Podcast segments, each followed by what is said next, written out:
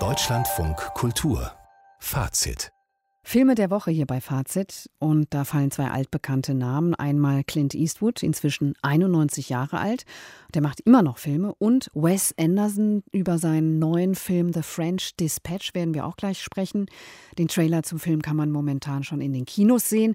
Wie immer mit großen Leinwandstars besetzt, die sich einen Dreh mit Wes Anderson anscheinend nicht entgehen lassen wollen. Aber jetzt erstmal zu Cry Macho und Clint Eastwood, der mal wieder Regisseur und Hauptdarsteller ist und in die Rolle eines Cowboys schlüpft. Du stehst in meiner Schuld, Mike, und du hast mir dein Wort gegeben. Und das war mal was wert.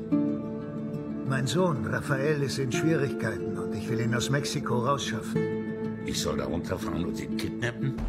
Bitte, bring ihn einfach hierher. Ja, kleiner Ausschnitt aus Cry Macho von und mit Clint Eastwood. Patrick Welinski, das klingt nach einer Rettungsmission oder worum geht es in diesem Film? Ja, das ist äh, grundsätzlich schon gut skizziert. Das ist gleich der Anfang, den wir gehört haben. Und Clint Eastwood als dieser ehemalige Rodeo-Star, Mike, der dann vom Pferd gefallen ist, sich den Rücken gebrochen hat und im Alkoholismus versunken ist.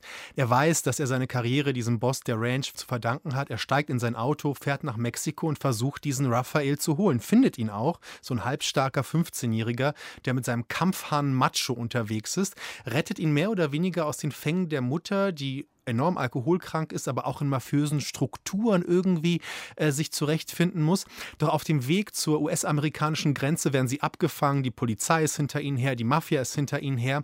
Und so landen die beiden, die sich auch erstmal nicht ausstehen können und dann ist immer noch der Hahn zwischen ihnen, so landen die beiden in einem kleinen Dorf an der Grenze, in einer Kantine bei einer Witwe. Und dann inszeniert Clint Eastwood in diesem, ja zunächst einmal Rettungsmission-Film eine Art Utopie, eine Art Alternativfamilie, weil plötzlich arrangieren sich alle, als wären sie schon immer zusammen gewesen. Und gerade in diesem zweiten Teil hatte ich bei Cry Macho das Gefühl, dass Eastwood so eine Art Utopie entwirft, da wo etwas auch wie Liebe und Zuneigung nicht wirklich ironisch ist, wie heute alles immer ironisiert wird. Das ist sentimental, aber genau mit dieser Dosis, wie man das heute noch ertragen würde. Und das erinnert natürlich an die großen klassischen Regisseure wie Howard Hawks, der ja auch immer Gemeinschaften inszenieren konnte. Und da ist Clint Eastwood natürlich ein Erbe, wahrscheinlich der letzte Erbe dieses klassischen Erzählkinos. Ja, das klingt zumindest nach, wie soll ich sagen, starken Bildern oder starken Szenen, auch mit diesem Hahn. Ist es Innovativ, also vielleicht ist dieser Begriff innovativ auch in Verbindung mit Clint Eastwood falsch. Ja, ist es definitiv. Also es ist ein sehr simpler Film.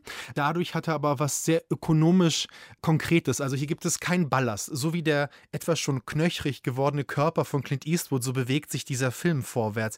Es gibt keine unnötige Dramatisierung, keine Zeit bei den Dialogen, wo man vielleicht ausschweifen könnte in Gefühlslagen. Alles ist da, wo es zu sein hat. Man merkt, ein 90-Jähriger hat keine Zeit für Ausschweifungen. Man muss einfach mal mal inszenieren. Und das Schöne ist, dass dadurch natürlich so Themen wie Vergebung, Selbstbestimmung, was bedeutet es eigentlich, Mann zu sein, aus den Augen eines 90-Jährigen an den 15-Jährigen weitergegeben, ist nicht das, was man von einem alten weißen Mann erwarten würde an dieser Stelle. Also sind Überraschungen da, ohne dass es einen überwältigen muss und trotzdem berührt er ihn. Einen, mich zumindest.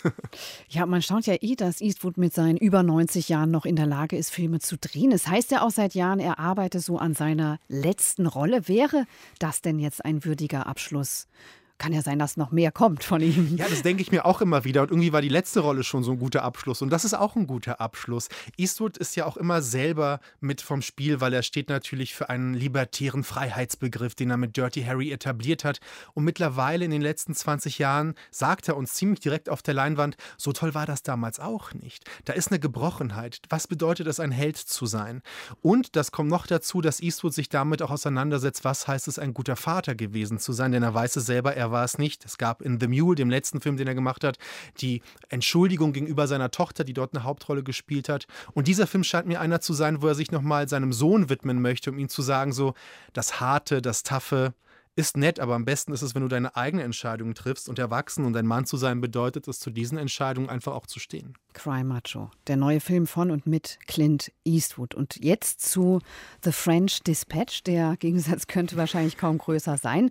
Man kennt von Wes Anderson ja dieses artifizielle, das verspielte, so überinszenierte, auch exzentrische.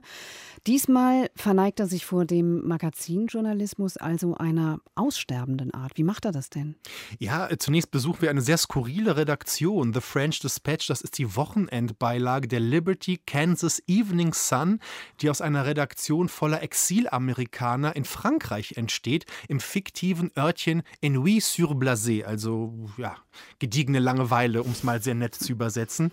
Und anhand dreier Reportagen schlüpft Wes Anderson quasi in die Arbeitswelt dieser Journalisten. Da geht es mal um einen Häftling, der zum Künstler wird. Eine sehr fazite Geschichte, muss man sagen. Im Nachhinein würde auch sehr gut bei uns im Programm fassen.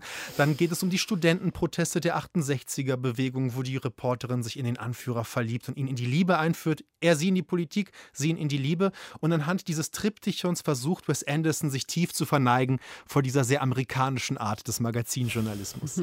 Ja, und kein Wes Anderson Anderson-Film eben ohne Bill Murray und Tilda Swinton. Frances McDormand ist auch mit dabei und Elizabeth Moss. Lassen die sich gegenseitig überhaupt Raum oder lebt der Film letztendlich auch von denen? Er lebt von ihnen, aber sie haben keinen Raum. Und ich muss immer an diesen Aphorismus des deutschen Filmkritikers Gunther Groll denken, der hat in den 50er Jahren nach dem Krieg für die Süddeutsche geschrieben. Und er hat mal so schön einen Film zusammengefasst: ein Film mit vielen Stars und viel Gepränge, allein sie verlieren sich in der Menge. Und genau das ist letztendlich das Prinzip von Wes Anderson. Sie sind alle da. Es sind doch sogar noch mehr da. Timothy Chalamet, Lea Seydoux sind alle da, die man sich vorstellen kann aber sie rauschen an einem so schnell vorbei, dass man ehrlich gesagt vom Ganzen erkennen und raten, ist ja wie so eine Quizshow, wen erkennst du unter dieser Maske, mhm man kommt da nicht hinterher. Übrigens ist auch das Bild des Journalismus in diesem Film alles andere als schmeichelhaft, denn jegliche Arten von Ethik werden hier über Bord geworfen. Ob das jetzt wirklich so eine Verneigung ist, ich glaube, für die Hardcore-Fans ist das genau der richtige Film. Das erwarten sie. Es ist wieder bunt, die da bloß rauschen an einem nur so vorbei. Für mich erreicht das mittlerweile einfach auch schon ein Level an Selbstbespielung. Da ist wenig Geschichte, aber viel Selbstdarstellung dabei. Das finde ich auch zum Teil noch unangenehm, muss ich sagen. So viel zu The French Dispatch, dem neuen Wes Anderson-Film über eine Zeitungsredaktion. Und wir sprachen auch über Cry Macho von Clint Eastwood, beide ab Donnerstag in den Kinos zu sehen. Dankeschön.